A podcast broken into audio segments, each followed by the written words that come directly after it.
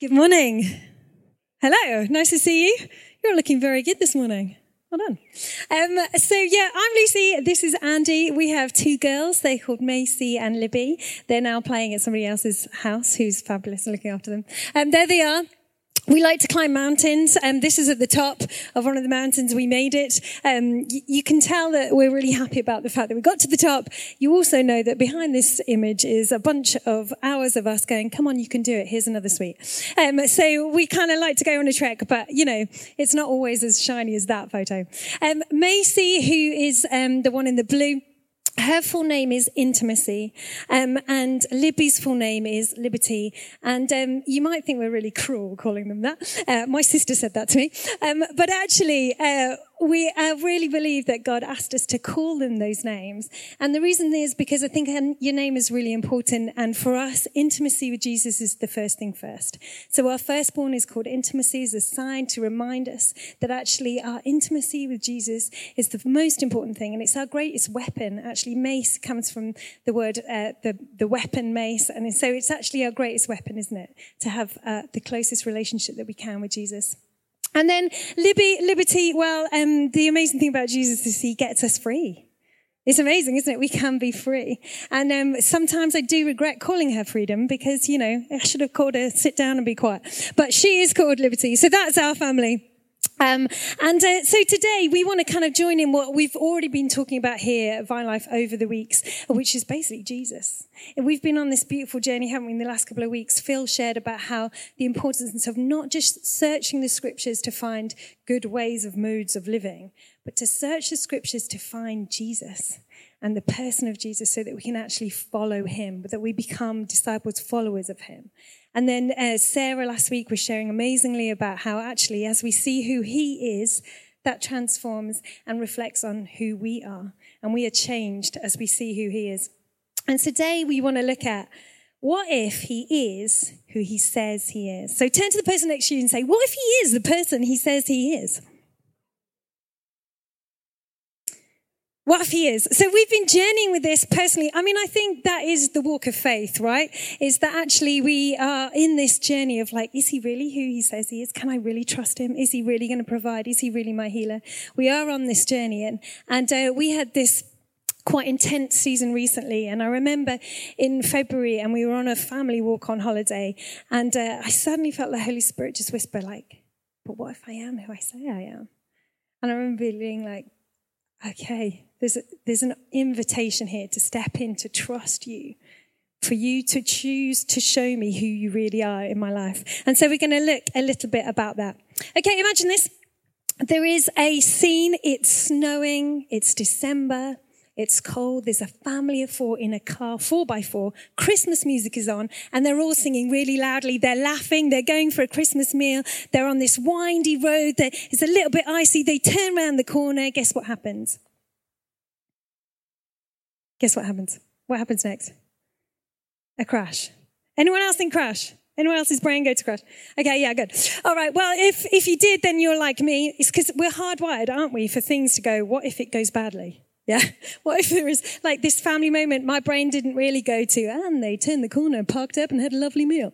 You know, it's the thing, isn't it, that we, our brains jump to what is the fear? What happens if this worst case scenario? And so actually what we need to do as believers is turn around and look at the person of Jesus and say, what if you are who you say you are? What if you're going to show up in my life and change it? So we're going to look a little bit about some scripture that talks about that. Thank you, thank you. Has everyone, anyone ever tried to work at height on a swivel chair? Just me, no risk assessment. It just kind of does this, isn't it? You're like, you have to kind of wait for it to get back around again. Um, and I, I, feel like that sometimes when I'm reading the Bible is that it just, it's just this kind of constantly moving, complicated, lots of different, like, what, what book is this? What genre is it? Who wrote it? Who did they write it to? What was the cultural, you know, context in which they were writing and how would they have received this? What's the illocutionary, illocutionary force? I don't know. And I feel like I'm just kind of like, ah, you know, like this. And so I really love it when there's this kind of sense of, here is a foundation for you in scripture. Here is something that really you can really hold on to that is that is firm. And um, it's probably just me because of the way that my brain works or doesn't work, maybe. Um, but this, what we're going to look at today is is the most definitive, it's kind of the truest thing that the Bible says about Yahweh. Um, and it's, it's, this is the moment where he definitively declares, This is who I am. And uh, it's just incredible. Um, on the wrong side. Um, in Exodus 34, uh, verse 6 and 7, um, you just had the golden calf, like, woo, awkward moment. Um, and um, the Moses smashed the tablets, had gone back up, back, gone, gone back upstairs. No, he went back up the mountain um, to. I'm going back upstairs. Off he goes. Um, no, he went back up the mountain to um, uh, meet with Yahweh again, and and Yahweh. I remember on the the burning bush, he says, "Oh." Moses says, "Who shall I say is sending me?" He says, "Say, I am is sending you." This is great because this is the moment where he's like he takes that name and he just kind of emboldens it. He kind of uh, puts it into glorious technicolor because he doesn't just say, My name is Yahweh, and that I am or he is. He says, This is what it actually means. And he shows Moses um, the kind of uh, the, the heartbeat within that. And he says this.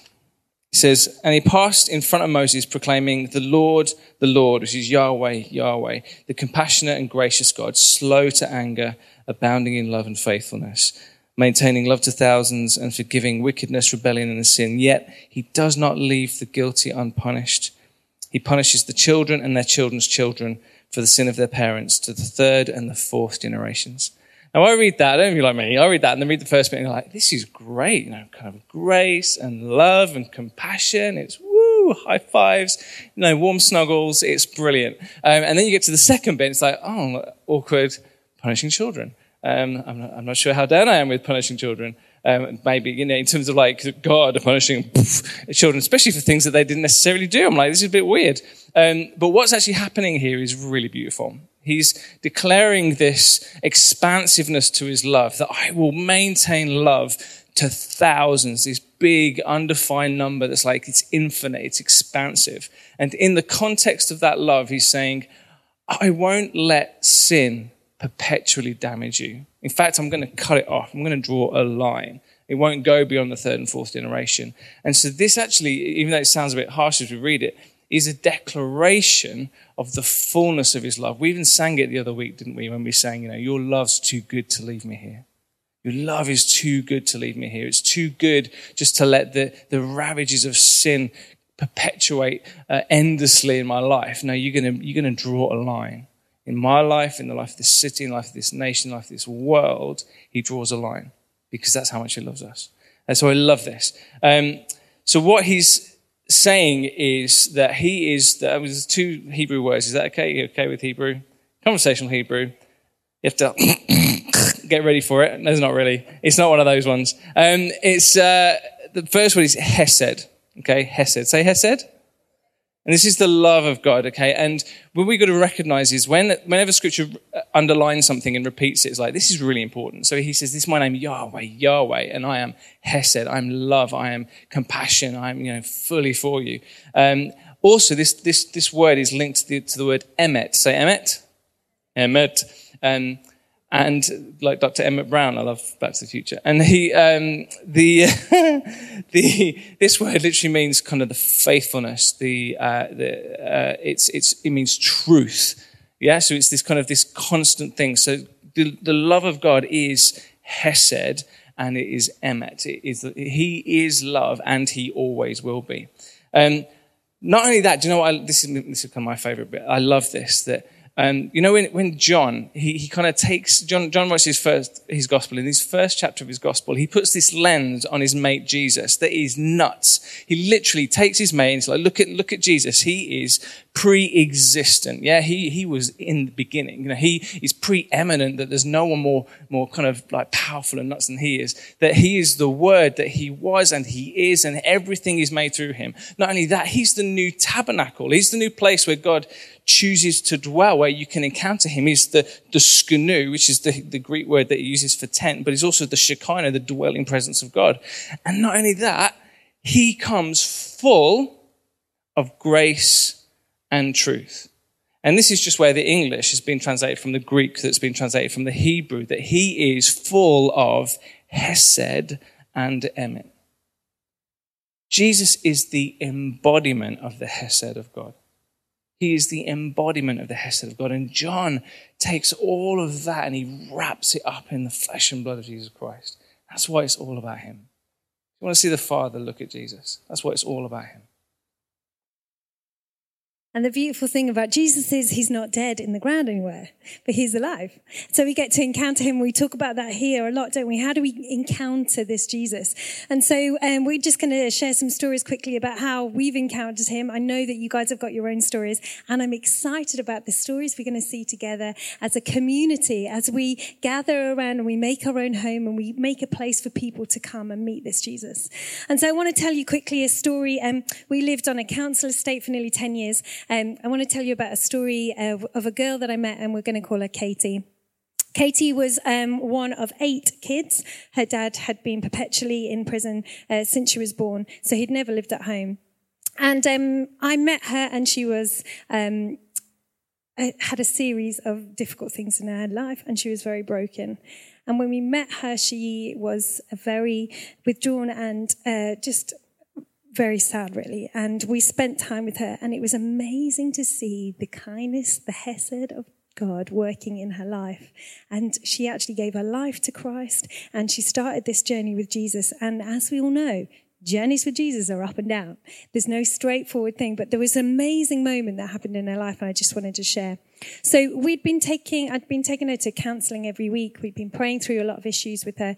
Um, she was self-harmed, so she self-harmed on, on her legs and her arms, and it was so bad that she had bandages on. She didn't want people to see it a friend of ours had given her a prophecy saying, I see a picture of you in a white wedding dress with sleeves, um, with no sleeves on. And she was like, well, that can't be me because I'd never show my arms.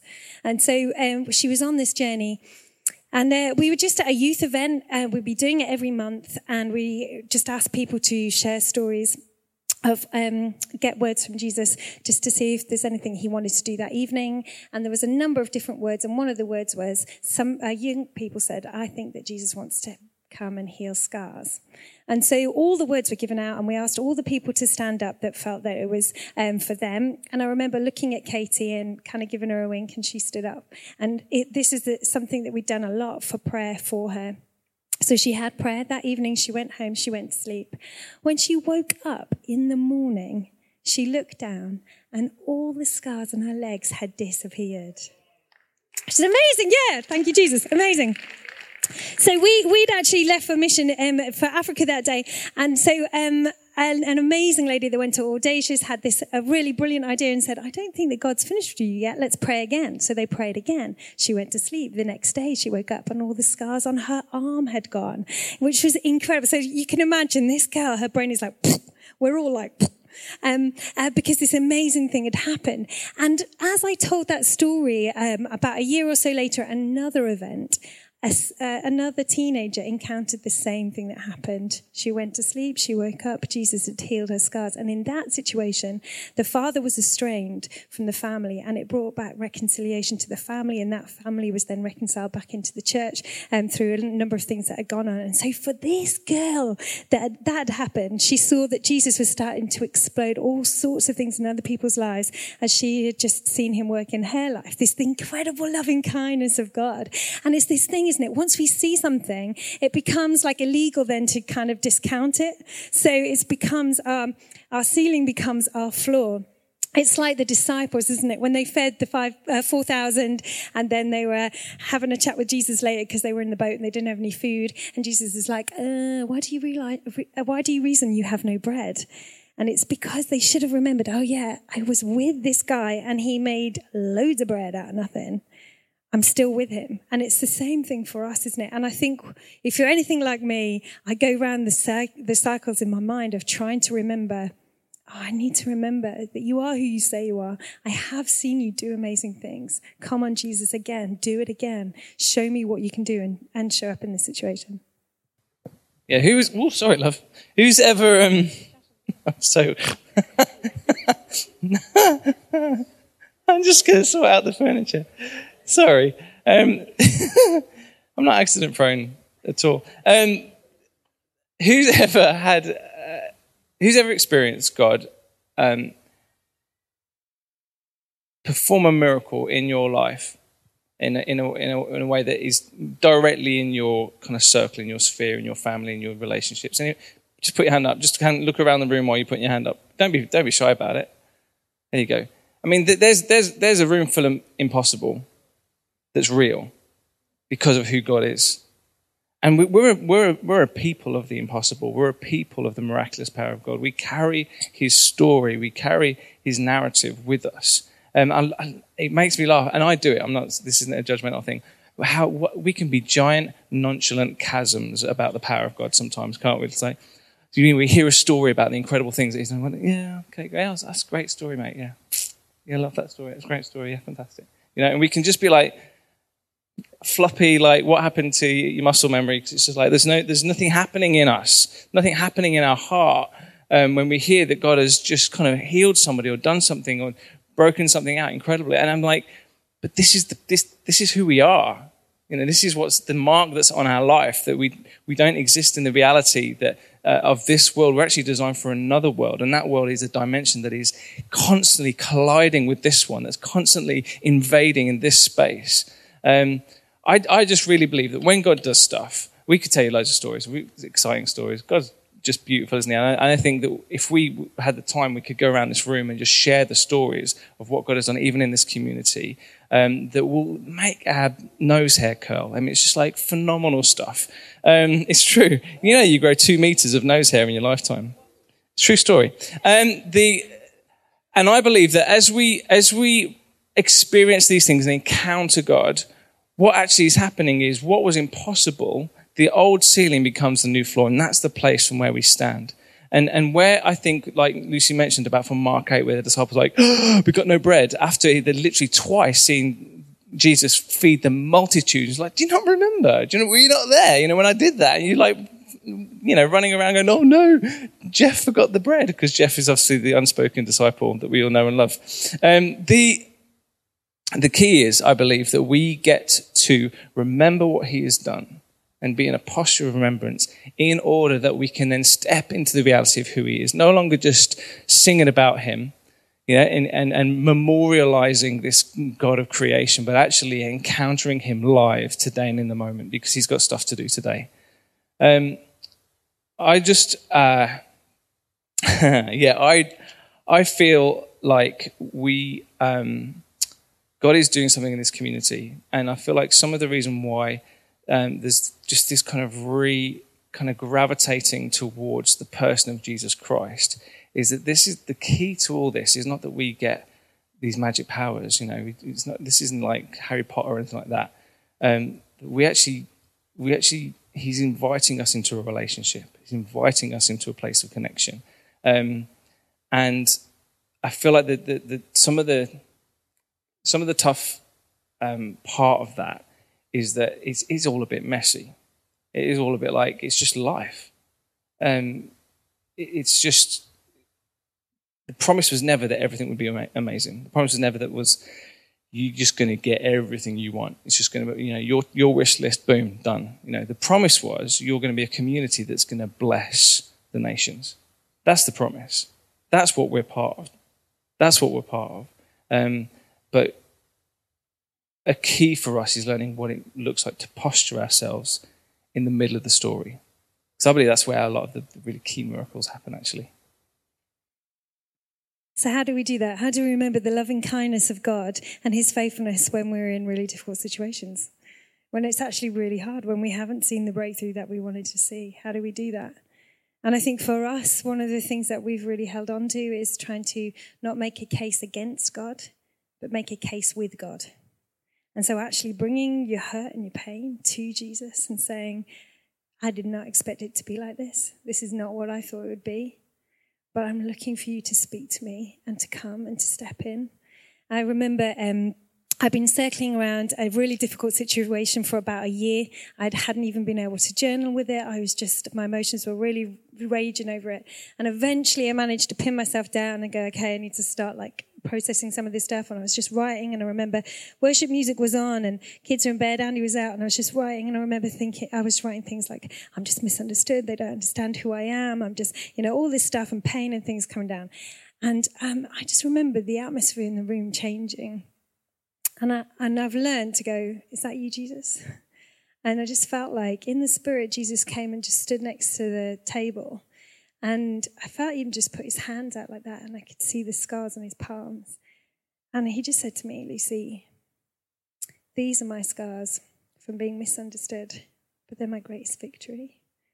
Like, like you know, and the pain and the the emotions that I was whirling around found their distilled station or whatever it is in Jesus. There was like a calm that came over it.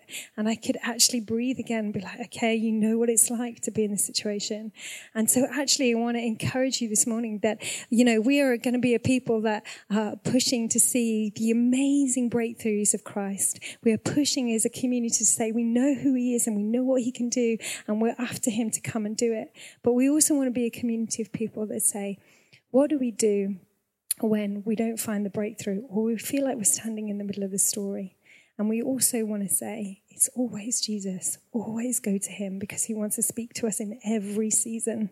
He wants to find us in every season. And he's got the tools to carry us through every season. There's, um, there's a poet and um, a writer. Um, where is it? We've, We've got it on an iPad. We've also got another piece of paper here, and then another piece of paper here. It's awesome. Um, there's a, there it is. There's a writer and poet, so slick, called Margaret Atwood. Um, and she says, when you're in the middle of the story, it isn't a story at all, but only a confusion, a dark roaring, a blindness, a wreckage of shattered glass and splintered wood, like a house in a whirlwind, or else a boat crushed by the icebergs or swept over by, by the rapids and all aboard are powerless to stop it. It's only afterwards that it becomes anything like a story at all when you are telling it to yourself or to somebody else. How many people feel like they're in the middle of a story right now? Yeah. In that in that space of the the the the, the, the splintered wood and the, and the and the and the broken glass. You can't move without feeling like you're just going to get damaged in that space. Um, I, I I just really believe God's got some stuff for you guys this morning. Um, when we when we came here a few, a few months ago, um, and it is really only a few months ago, um, we were in a tough place, probably the, the, hardest season we've ever had to go through. Um, some really good friends of ours were, were, really hurt, and that really hurt us, and we felt like we needed to do something about it. And we found ourselves in the blankest canvas that we've ever experienced in our life. Um, I'd resigned from my job and um, had no real clue what was happening next. And you guys, I really want to honor you. You guys created an environment where we didn't have to work out how to fit in. You know, we didn't have to kind of meet a requirement to come and stand with you. Um, but you created an environment that um, where we genuinely felt the permission just to belong. And I just want to honor you and thank you for that. I can't tell you how much that has meant to us. Um, can't tell you how much healing has come even just from from that standard thing, but how and how Phil and Sarah and the team here and you guys have just actually made that space for us to belong. So thank you, genuinely, thank you so much. Um, I believe that um, um, what was happening in that and in that season was we were, we were given the space to worship. We were given the space to experience Jesus for who he is in the middle of the story before there was any sense of what the heck was going to happen next. There's a beautiful Hebrew word, Hebrew word called tada. Say tada to the jazz hands. Um, jazz hands are very important, um, or spirit fingers, whichever one you want to do is, is totally fine.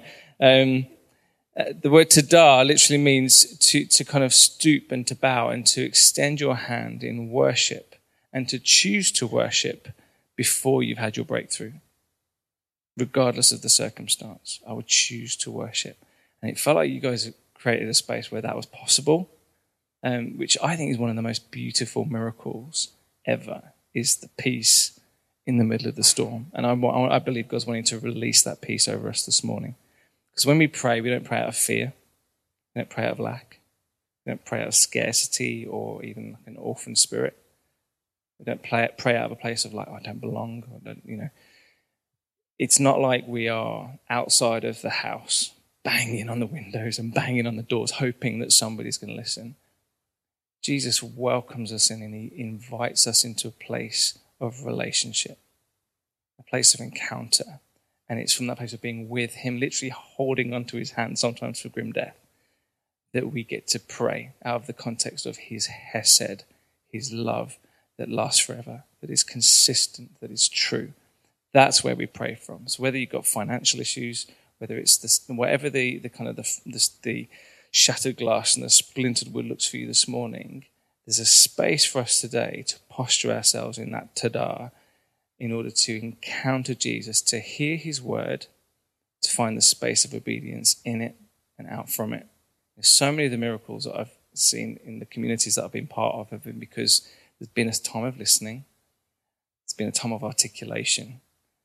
This is what he, this is what we think God might be doing, and then there's been a space of obedience. And that looked like oh, a ton of different stuff. It looked like bringing a little old lady and standing over where we felt an angel was for healing. Um, and before we even get a chance to pray, she, God just opened up her ears. God just opened up her ears. It looked like miraculous financial provision, just more than we can ask or imagine. And not just like, poof, bunch of flowers, you know, Jesus doing stuff. It was like a community energized into generosity. We were finding money in in coffee jars, in gig bags. We were finding money in Bibles. We were it was just ridiculous. It was tax rebates and all kinds of stuff happening. Tens of thousands of pounds dropped into the community over the course of seven days because we heard Jesus say, dance on your debts. So we did. We felt like idiots. But we danced on it. We got all the red letters. We got all the credit cards. We got all the stuff. People just writing out figures of numbers that they needed. We put them in a pile at the front of the church and we were all dancing on like this. The next week we said, right, I'm going to do testimony. I'm going to do testimony. And absolutely bricking it, thinking, what if nothing happens? And tens of thousands of pounds are released. Some people exactly double. Exactly double. Isn't that beautiful? God just loves us. and He loves collaborating with us. You know, he's, he's actually never done, since creation, he's never done anything without collaborating with us. Isn't that nuts? So, sorry, I didn't mean saying that. Um, we really want to uh, create a space for us to encounter now, and we're just going to use the, the rest of the time, if that's okay to do that. And I really want to encourage you just to lean into that tada space. God has got something for us. He's got uh, a, a, place for us to encounter Him, even in the middle of the story. You know, when the Israelites were about to cross into the promised land and they were standing at the River Jordan in the season of the flood, God backed up the river. And He'd already started doing that. And as they stepped out, they stepped into dry land to pass into the promise. The presence of God had led them all the way through the wilderness out into that place of promise. He always leads us. The presence of God always leads the people of God to the promises of God. That's why we go after his presence, because we're hungry for the promises of God in this place. But he, as they stepped in, there was dry land because he'd already done the upstream miracle. And I'm believing for us this morning that some people who are like, you're in that place, like flipping, just feels like the season of flood. He's already done the upstream miracle. It's already happened, and we just need to step out. Um, so, yeah, Lucy's just going to lead us through a space for that.